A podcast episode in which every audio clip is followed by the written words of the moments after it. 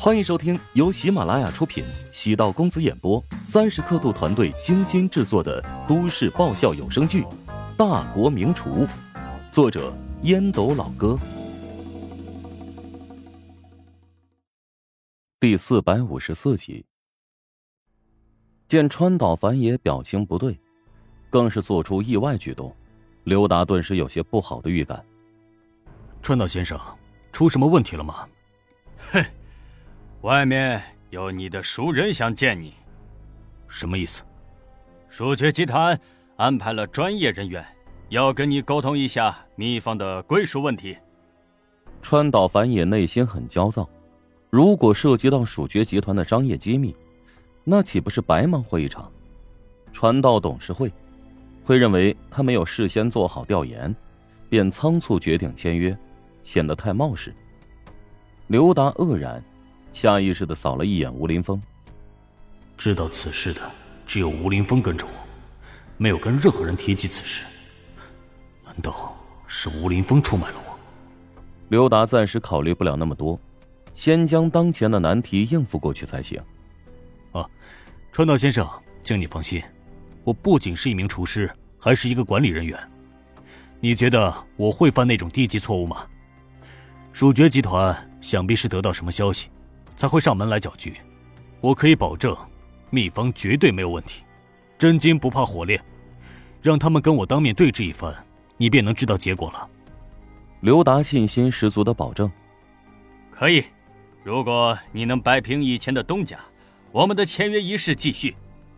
在签约之前将事情弄清楚也是好事，不然等项目开始实施，投入了大量的资金。”再牵涉到秘方专利权，损失将是难以预计的。法务部调查过专利登记的情况，并没有查到相关的资料。川岛繁也相信刘达的专业能力，不会犯这么低级的错误。蜀爵集团的副总裁曹阳，带着一群人很快来到了会议室。刘达微微翘起下巴。曹阳是郑世成的走狗，在公司没有任何存在感。自己离开之后，这家伙被提拔成为了副总裁。哼，刘总厨，好久不见啊！曹阳的身形很胖，脸型圆润，即使穿着西装，也会让人联想到相扑选手。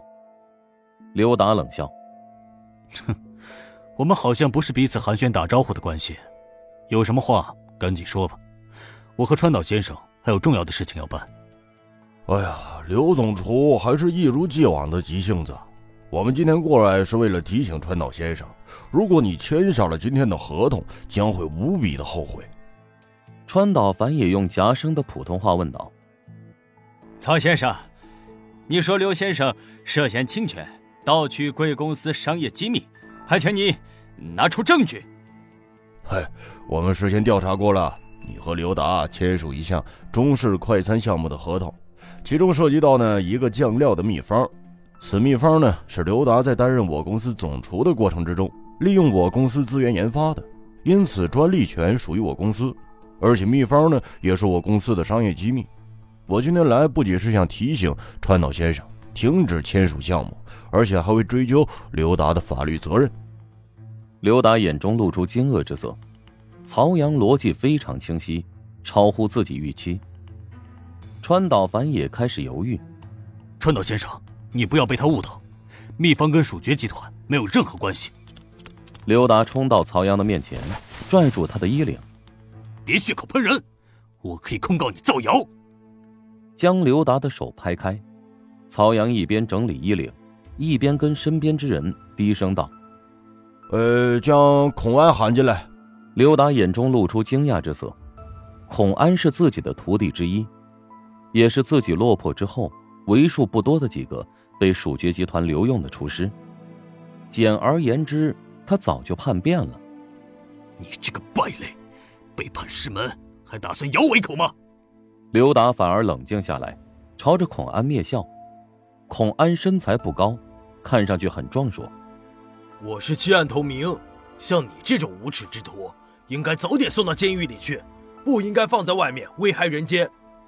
吴林峰见孔安辱骂刘达，怒道：“吴师兄，你怎么能对师傅这样无礼呢？哈哈哈哈哈哈！吴林峰，看在你喊我一声师兄的份上，我奉劝你一句：趁早看清楚刘达的丑恶嘴脸，早点远离他才是明智之举。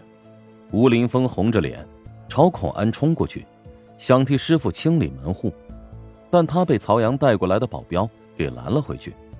刘达深吸一口气，与吴林峰道：“你别太激动，孔安就是个没良心的狗东西，不学无术之徒，靠信口雌黄就想诬陷我。早在三年前，刘达便跟我们说过要进入中式快餐连锁领域，他带着一群人研发酱料秘方。我有幸参加过这个项目一段时间。”刘达脑海飞速盘算，孔安是参加过这个项目团队的。但他并不知道酱料秘方，刘达肯定这家伙在撒谎。他冷笑道：“哼，空口无凭。既然污蔑我盗窃商业机密，总要拿出证据，不能任由你这个叛徒信口胡诌吧？”哼，我当然有证据。孔安冷笑，取出一个包装精致的盒子，整整齐齐的摆放着很多酱料包。这些酱料。便是你打算卖给水月集团，用来谋取利益的筹码。刘达看上去丝毫不慌。笑话，你难道打算随便拿点酱料糊弄川岛先生？孔安镇定自若的一笑。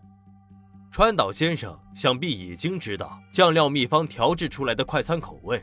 如果我现场烹饪出一模一样的味道，便可以证明刘达是个骗子吧。见孔安如此有信心，川岛繁也心里泛起了嘀咕：“真金不怕火炼，刘先生，不如让他演示一下如何？”刘达对秘方管理的很严，根本不可能有人知道。他保持风度，豁然笑道：“哈哈，行啊，那就到后厨让这个跳梁小丑表演一下。多说无益，还是用实际行动来证明吧。”孔安也懒得打口水仗，一行人来到会所的后厨，选择土豆鸡块，按照常规的处理方式，土豆用水浸泡，鸡块切开，用水洗去血水，先将鸡块放入锅中煎炸，入水之后，将它带来的酱料倒入其中，又过了几分钟，将土豆放入其中，用小火炖十来分钟，再大火收汤，前后加起来二十几分钟。孔安便做好了蜜酱土豆烧鸡块，用一次性塑料小碗盛了七份。不好意思，让大家久等了。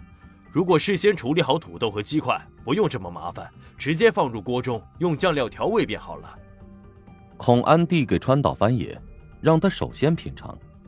川岛繁野尝试了一块，眉头深锁。尽管不是专业厨师，但这道菜的味道。跟上次刘达烹制的，好像没有太大的区别。川岛繁也看了一眼北冈会，阿辉，还是得你的专业意见。北冈会没有办法复制秘方，以他敏锐的味觉，肯定能判断出酱料是否一样。本集播讲完毕，感谢您的收听。如果喜欢本书，请订阅并关注主播，喜马拉雅铁三角。将为你带来更多精彩内容。